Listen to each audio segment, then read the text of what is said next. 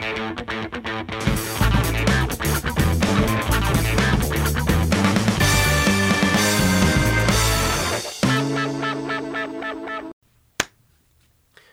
are greeting all burger kids. As you can see today, and especially as you can hear today, for the first time in our series, we switched from Slovak language into English. And the reason is obvious. We have a very special guest today who is not a Slovak speaker because he's not a Slovak. Uh, and now I'm hoping I will get your name right. It's Killian O'Donoghue. Very close, Killian O'Donoghue, but O'Donoghue. Killian. O'Donoghue. Okay. Killian is coming from Brussels, but as you can guess, he's not Belgian. He's Irish, and uh, he's working. Uh, and again, now it will be difficult. Eurometox, Eurometal, Eurometal. So Eurometal. French. French version of Eurometal, let's say, exactly. uh, which is. Uh, and now you can jump in and uh, describe uh, who you are, what you do, and where you do it. Very good. Well, firstly, thanks for the thanks for the invitation. So I'm Killian O'Donoghue. I am director of climate energy at Eurometaux. So Eurometaux, we're the European Association of Non-ferrous metals producers, and non-ferrous metals is aluminium, copper, nickel, zinc. You also have silicone, ferroalloys, and you also have all the kind of all the small metals that you need in an iPhone. You know, cobalt, lithium, you batteries. We're also uh, responsible for those producers. So I'm based in Brussels. I've been in Brussels for over 10 years now. And I've been with Eurometaux for over five. Before that, I was uh, working for FleishmanHillard, a lobby firm. And before that, I was briefly in the, the European Commission working on gas projects. So that's my, that's my background. So you know the battlefield from both sides. I know the battlefield from both sides, and I know to what it's like to be lobbied from the other side as well. Yeah, yeah, you could say that. Yeah. So maybe maybe you can start. Uh, why there is a, a special association for uh, non-ferrous metal? So why just not be everybody joined in one big family with uh, all the steel makers? Very good question. Um, well, firstly, there are different production processes, and there's also different interests.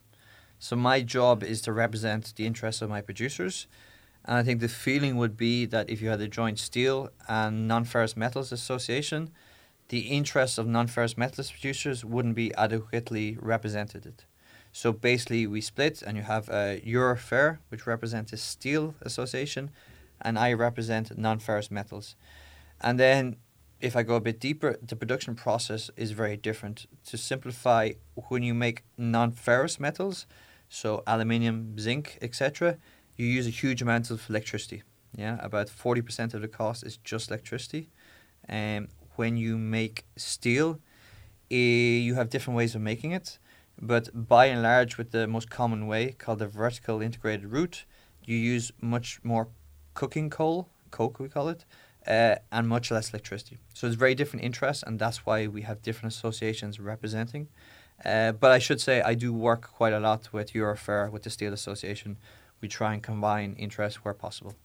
So I hope that uh, kind of explains. So, so you said you are wo- working in a part of your organization. You are dealing with the climate issues and energy issues.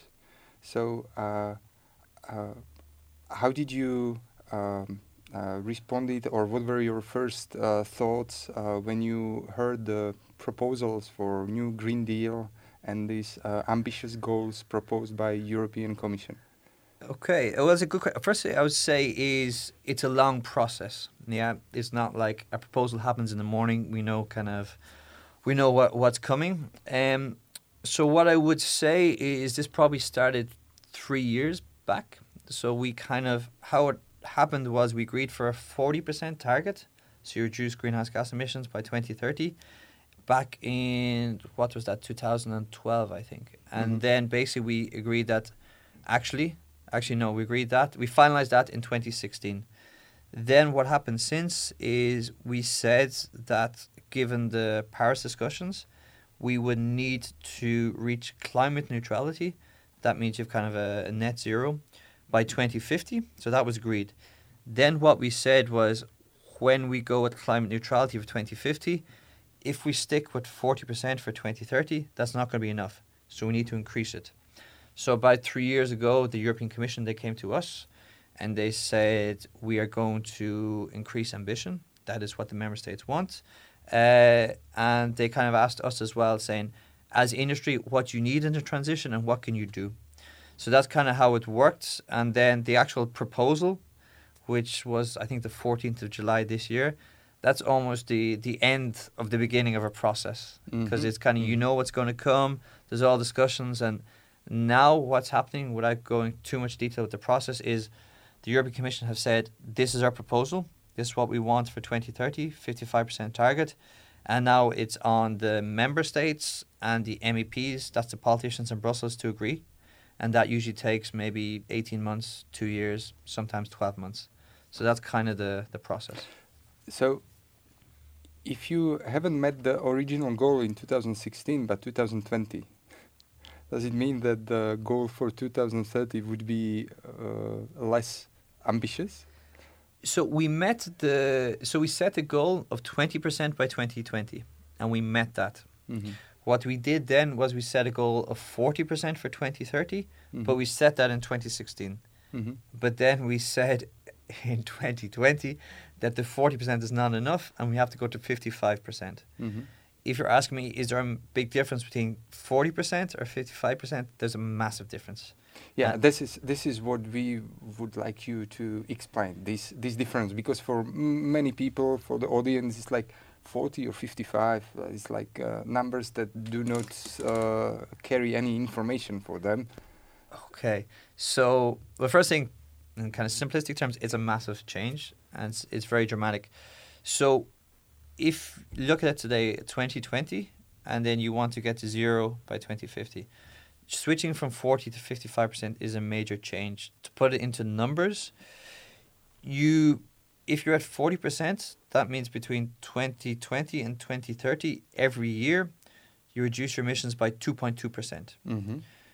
If you go for 55%, you change it to 4.2%. So that means out of the economy, you're taking you're reducing emissions 4.2%. Okay, if you have economic growth, which we hope for, then you're reducing it even more. Mm.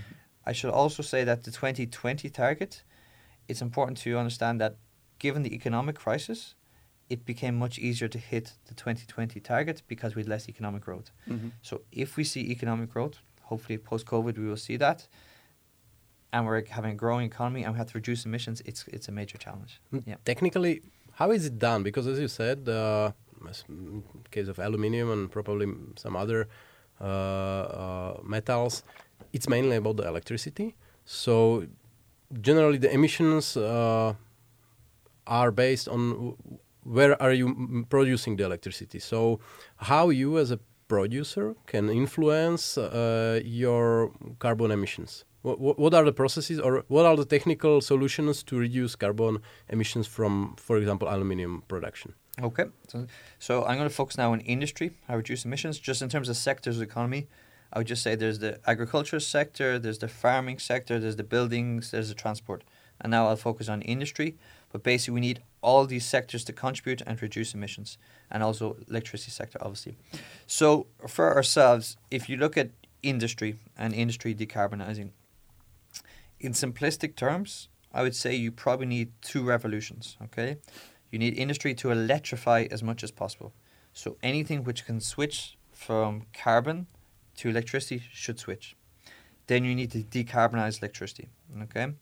In Slovakia, you're not doing too bad. I think about 70% is between uh, nuclear and hydro. So you're, you're doing pretty good. And I know you have some coal, but they're coming offline over time.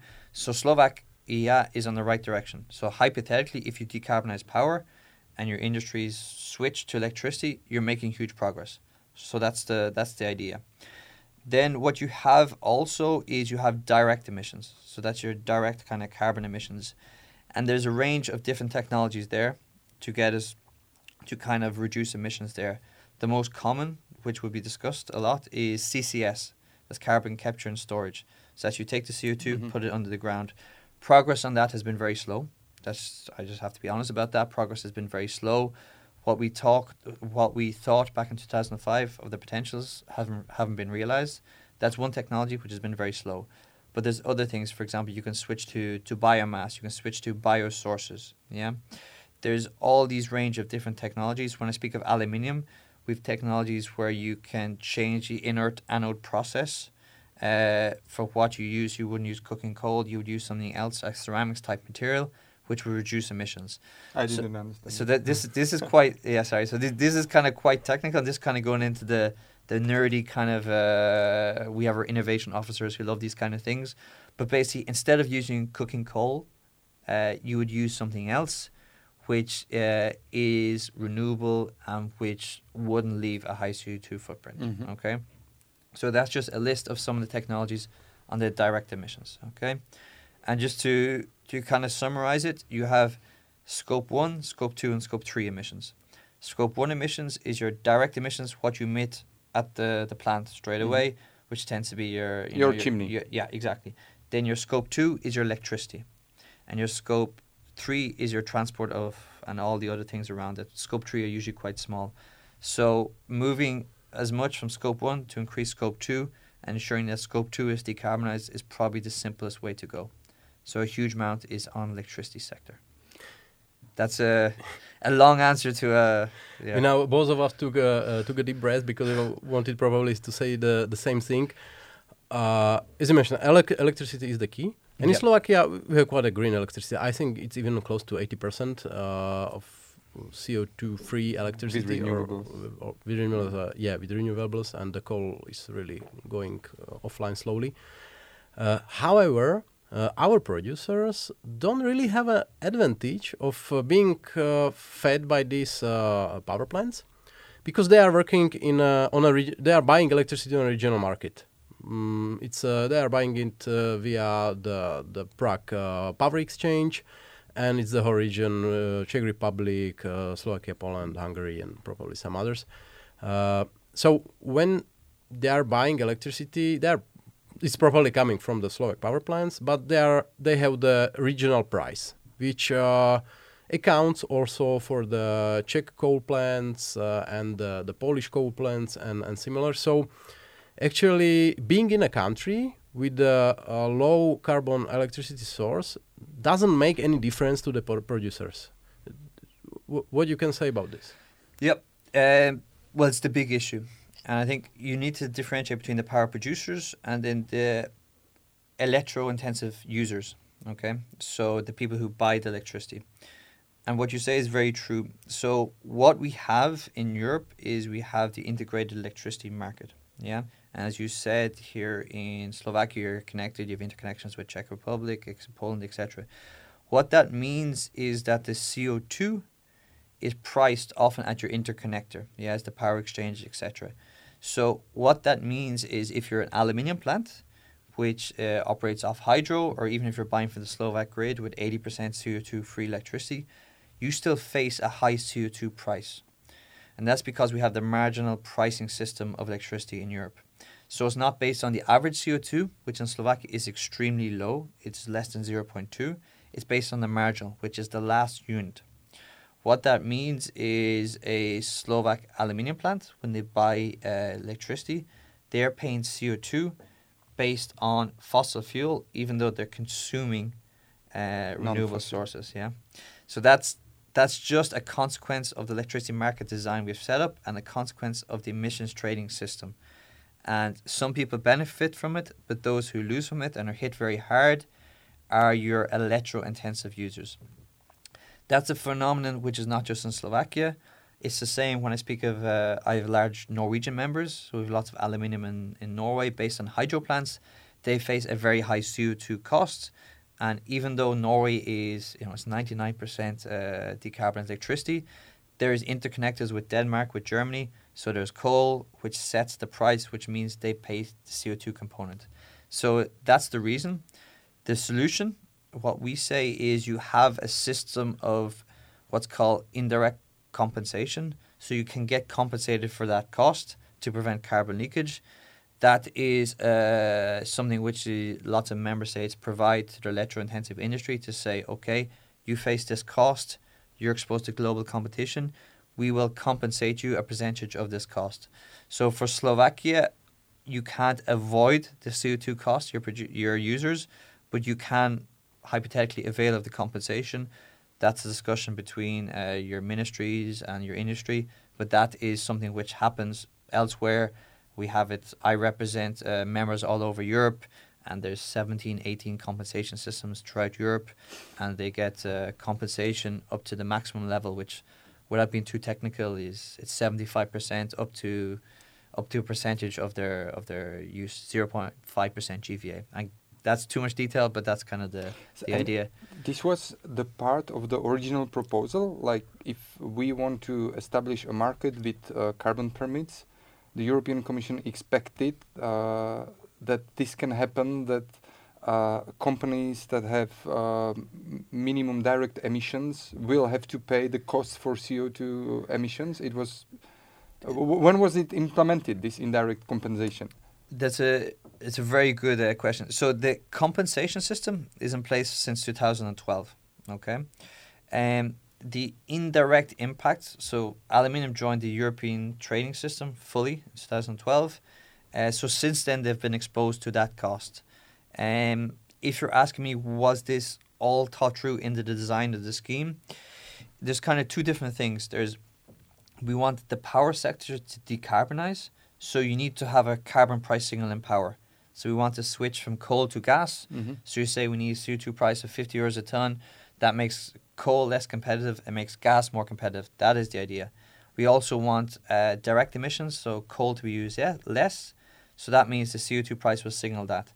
Then who's caught in the middle is probably the electro-intensive industry, who are the electricity producers are saying, I'm going to pass this fully onto them. Of course they will, because they can sell to whoever they want. And then we get, well, they get hit in the middle. So that's a consequence of this scheme. So they're just a bit unlucky, I guess, with the design, and they're caught in the middle of this process. Mm-hmm. I should say, just to, to fully clarify, is when you look at the whole picture, you know, the electricity sector is massive, then direct emissions are much more common than indirect emissions. It's just that you have a small, Mhm. very important Mhm. sector of electro-intensive Mhm. industry, which I happen to, to represent. Mm-hmm. And uh, how does the international competition look like? I mean, ex uh, European Union, because the usual story is uh, all these costs will cause uh, the uh, European producers to phase out or probably close completely, and Chinese or some other imports will just replace them. Yep. So the international picture is not very good, if I'm very honest. Um, in Europe, uh, 11 uh, aluminium smelters have, have closed since 2008. Like uh, factories or uh, more factories, like s- e- 11 businesses or. So they're the factories. So you have the the big installations, which is the primary aluminium. Mhm. They, they they have closed. Um, in 2008, China was 10% of global aluminium production. 10. Today they are over 60%. Okay, 60. over 60, over 60. A strategic decision was made by the Chinese government that we are going to invest heavily in uh, energy intensive industry, in particular strategic metals. And that's not just for aluminium. When I speak of zinc, when I speak of copper, when I speak of nickel, it's the exact same thing And steel, of course. and steel, of course. Uh, so that's kind of the situation. There's a huge production of Chinese aluminium. There's also an overcapacity, so they produce more than they use, and they can flood the European market. And that that's more a trade question than a Yeah. climate energy question, but they can flood the European market. The same with steel. Exactly. So just steel is the same thing. You have these uh, trade defense cases to stop the the Mhm. dumping, anti-dumping cases. So that's the kind of global picture. A huge, massive increase of Chinese production. I think it's also very, very important to understand that Chinese aluminium or Chinese metals is by and large made based on coal. So if I speak of aluminium, 88% of uh, aluminium made in China is made based on coal. Okay, 12% is Coal uh, electricity, I mean. coal, based power coal based electricity. Why that matters? It's it's a, it matters a lot. A ton of aluminium made in Europe, in average, is uh, under seven tons of CO two. Made in Slovakia, it's even lower. It's about four tons of CO two, Including the electricity. including the electricity. So I'm counting the scope one. I'm counting the scope two. Okay, so four tons uh, in Slovakia. In China, it's twenty one tons of CO two. It's it's because coal compared to uh, nuclear and hydro, it's a massive difference. So if you think about it logically, and we're talking about uh, climate change. The more metals which are made in Europe, and particularly places with low carbon footprint in electricity like Slovakia, the better. The less that's made in China, the better. So that's kind of, and Mhm. but the perverse thing that's happening is Chinese production is dramatically increasing, and European production is going down. So that's that's the paradox, but that's the the market reality. But we already have a bureaucratic solution of this issue, which is called uh, carbon border adjustment mechanism. Yes. So, in theory, that would make sense, but C- can In- you can you s- explain sh- in a few words? yeah. What it is. So, carbon border adjustment mechanism, and uh, we say CBAM in Brussels language. This this simple idea is we're going to tax carbon at the border. Yeah. So the pr- imports, imports. So Mhm. that and you know theoretically it makes sense. You know what's coming in from outside Europe is much more CO2 intensive. So why don't we tax at the border and that will work? The devil is in the detail, and from what we've seen, it doesn't seem that it would work very well. That might change, but all our assessments, you know, we've looked at this in detail because this, you know, Chinese imports are, are really affecting our industry. We need to find solutions. From, from what we see from the proposal, um, this will not work, and the reasons are the following. Firstly, China China is sixty percent of the market. Okay, twelve percent of their aluminium is based on hydro. They can just send that to Europe. Of Mhm. course they can. Why would they send their coal? They say, okay, I'll just send my hydro to Europe. Then what they do is they send the low carbon aluminium to Europe, and the eighty-eight percent they sell elsewhere. But uh, British uh, Brussels bureaucrats would say and say, you have to tell us the average CO2 costs of your aluminium. We are not interested in a hydro produced. No, because the WTO World Trade Organization rules stipulate, or that's what we Brussels is saying. They're saying we're not going to. We will take the average. So the default is the average, but un, under WTO rules, according to the Brussels uh, policymakers, um, the, you still have to have the right to be able to declare that you're producing a more low t- CO2 footprint. So we will say for China, this is your default, which is you know 88% coal. But then the hydro producers will say, actually, I have a right to get into the market under WTO rules, and I come up my documentation, and they will get in. Yeah, Yeah. that's that's just one example. Yeah, Mhm, they're just mhm. that that's one example. Uh, there's also many other reasons why we don't think this this will work. Uh, if you want to export outside the EU, there seems to be at the moment there's no system for rebate, and also it's very complex. But what we discussed earlier with the indirect carbon costs, it's very hard to charge that to someone outside Europe. So we can charge the emissions coming into Europe, but if you're a Slovak producer of aluminium and you face a high indirect cost, that's not linked to your indirect emissions. So how you charge that in a carbon border adjustment mechanism is extremely complex. Yeah. Mhm. It's you know, legislation is is always very tricky, but when you take a problem and you try and work through it, you just see how complex it is. You know, I think it was famously Lyndon Johnson says there's two things you never want to see being made: legislation and sausages. Just Mhm. how how tricky it is. You know, Mhm. so that's Mhm. just that's just an example. So good in practice, it seems not to, or good in theory, it seems not to work in practice. Is our initial reaction. Yeah, so it's possible that uh, the EU will actually in the future move towards um, maybe some more stricter tariffs uh, on aluminium, but the, on Chinese aluminium. But the question then is, uh, okay, this this may kind of let's call it solve the problem uh, for the for the internal European market, but of course on the international market, uh, still uh, the European um, aluminium or other makers will have to compete with the Chinese and other. So, uh, how important is the, the internal market for the European producers, and how much do they export? Yep. So the the complicated thing with non with non ferrous metals, and we're quite unique, is we are a global price industry. We're what you call a price taker. Yeah. So it's a bit like oil. Yeah. You've one price. commodity, You have yeah. it's commodity. You've one price for oil. Yeah.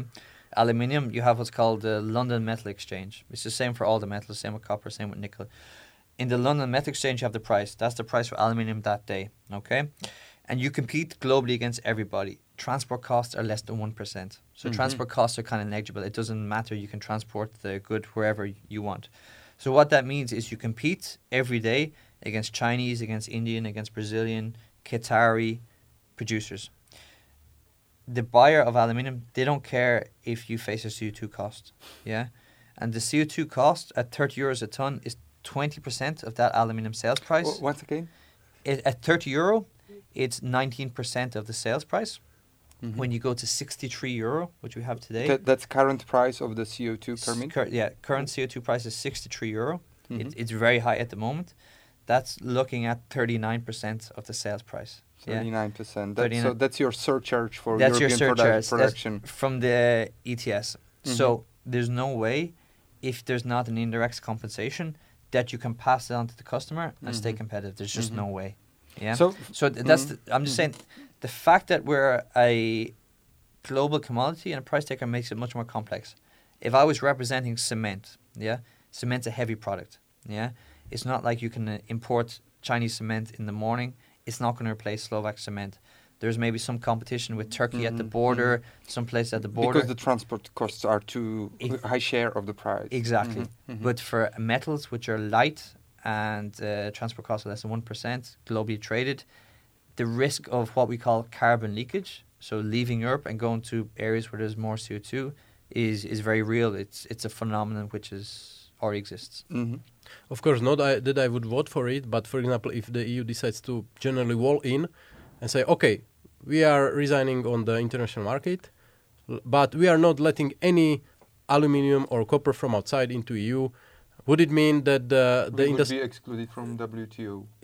Yeah, so probably that would break uh, WTO, uh, and probably it wouldn't be enough for the home produ- for the European producers just to play on the on the home field. Yeah, well, we support, our support free trade, fair trade. Your iPhone here, that has It's Android. Android, sorry. Well, this has at least over 20 complex metals. Yeah. Which it's a very com- they come from all over the world. Yeah. You have the raw material as well. If you're going to try and set up a fortress Europe, it's not going to work because given the complexity of all these things, you know.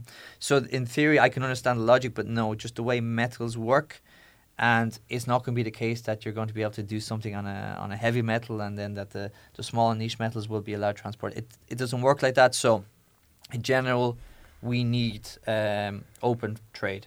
And also, it's important to understand, for example, in Slovakia, I think you have important car industry. I think uh, Mhm. I think this kind of basin with uh, with Hungary is very important for cars. Obviously, aluminium is a key component of cars. You know, so you don't want the the raw material of aluminium to get too expensive. That would affect your car industry, etc., etc. So there's value chain impacts as well. So yeah, that's uh, again good in theory, but in practice, So you can you can work. ban imports of uh, raw aluminium or raw copper, but then you have to ban uh, the the products which contain copper, and you have to go up up up and wall completely the EU out uh, out of the world. Well, I was uh, thinking about uh, this carbon leakage uh, because uh, for Slovak labor market, Mhm. the industry is uh, industrial production is crucial because uh, m- more than 25% of people are employed by i- i- in the industrial production and and uh, all other uh, mm, parts of economy like transportation, uh, recreational services are depending on, on, on indirectly depending on industrial production, and industrial mm, production pays higher wages and, and is a leader of uh, economy.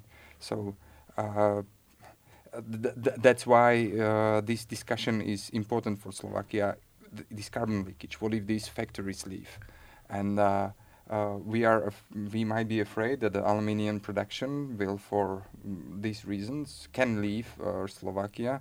But uh, fortunately, or fortunately, this is not uh, such uh, labor-intensive uh, production. But we have uh, steel production in Košice, a very huge factory, U.S. Steel. But we have heard some talks that it is possible to change the way of production of steel from coke. So, uh, do you think it's possible within, uh, I don't know, next five or ten years to uh, go through this transition? Yeah. So first, I say I don't represent steel, so I'm not such an expert, but I do know a bit of their processes because I, I work with them. So simplifying here, uh, in steel you tend to have two different routes. Yeah, you've kind of the vertical route, and then you have the electric arc furnace route. Electric arc furnace is more towards like aluminium in terms that it uses much more electricity. So I don't know the individual discussions on U.S. Steel and what the plans are, Mhm. but I would imagine they would they would switch from what's the vertical route, carbon intensive, to the electric arc furnace route. And that's what we see happening elsewhere in Europe. What industries are doing is basically they're electrifying.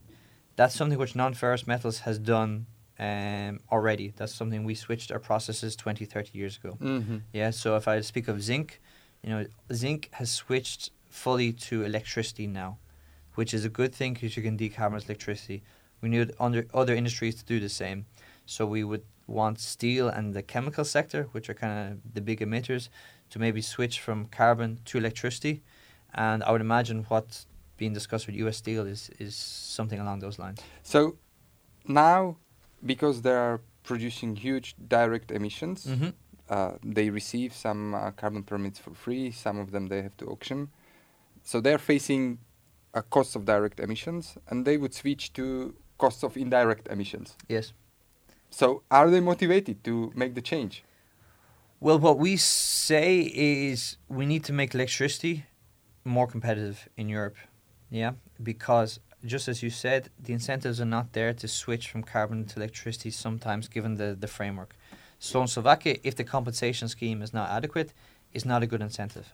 So, as I was saying, if we want to incentivize the industry to electrify, we need to have competitive electricity prices. Indirect compensation is an important part of that you know, I represent also the mining sector. You know, in mining, there's huge projects to electrify mining in Sweden, but you're going to use huge amounts of electricity. I'm talking one third of the overall Swedish demand for of electricity for one mine. That's what we're looking at. That just gives you a, a feel of what we're looking at. But if electricity is too expensive, then it's not in the interest of the industry to do it.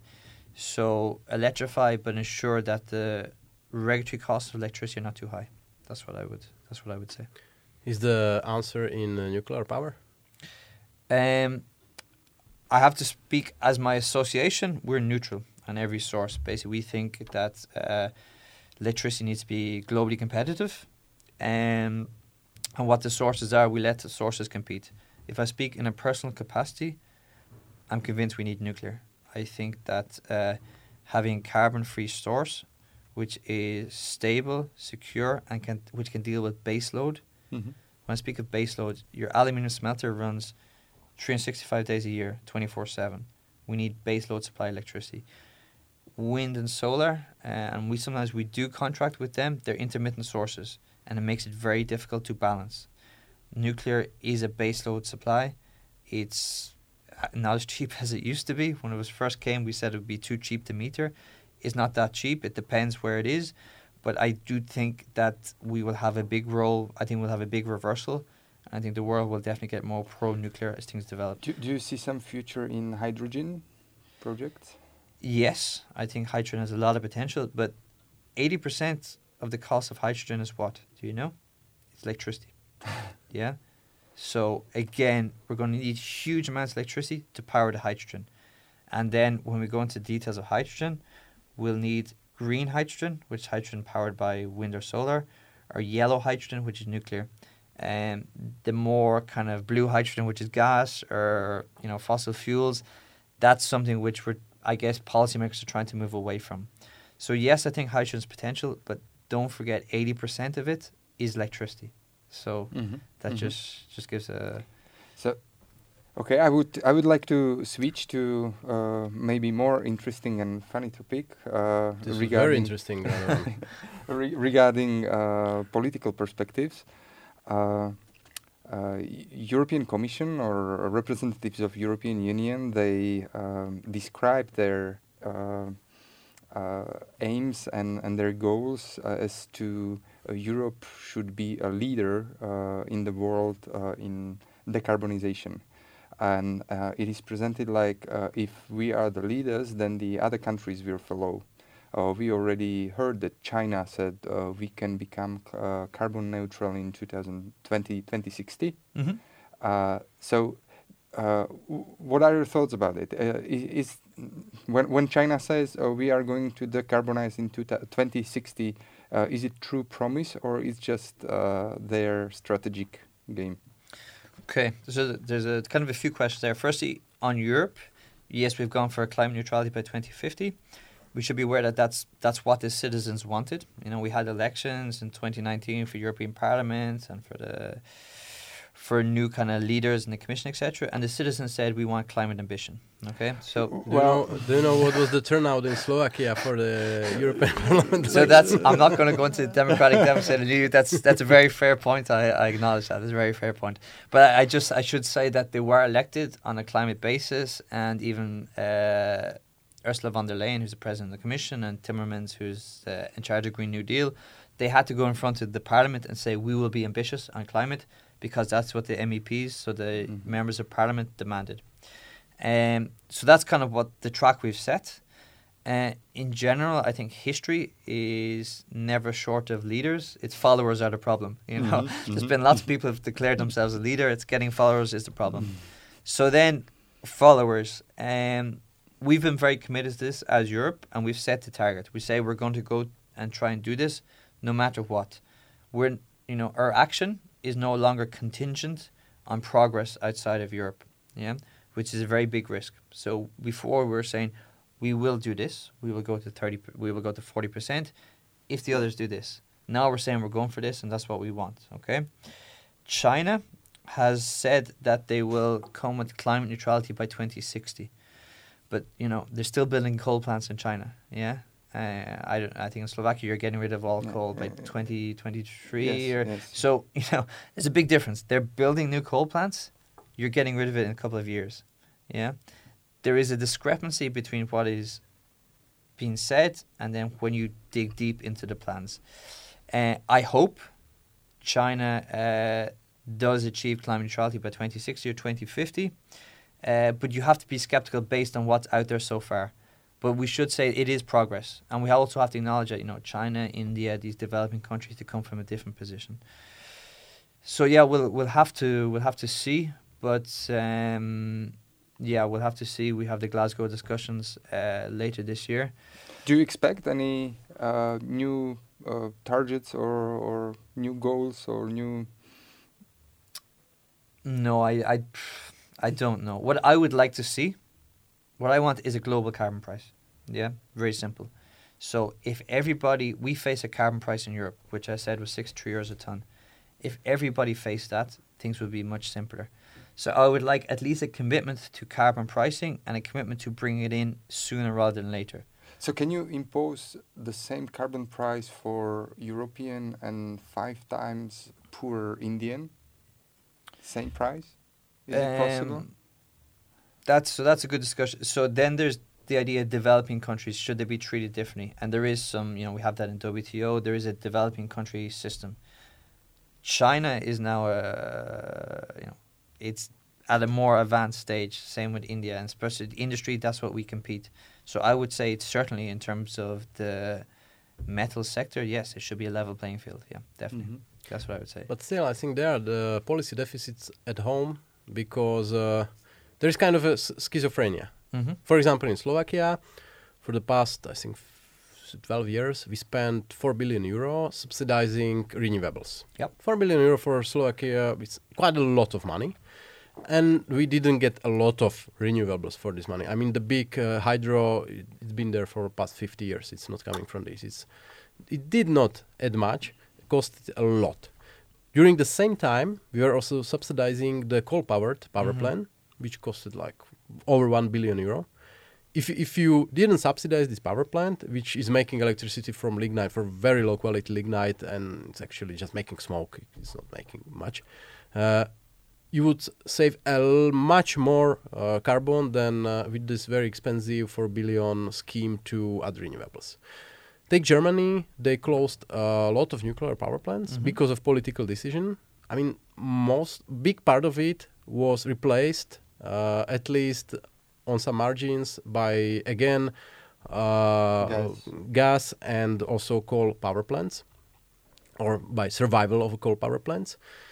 So again, I have a feeling that uh, the EU and some national governments are making uh, very expensive decisions to get some carbon benefit, and on the other hand, on the, in the same time, they are uh, doing very expensive decisions which uh, prevents even more uh, carbon uh, to be uh, to be saved. So I- think there is still deficit also in this way.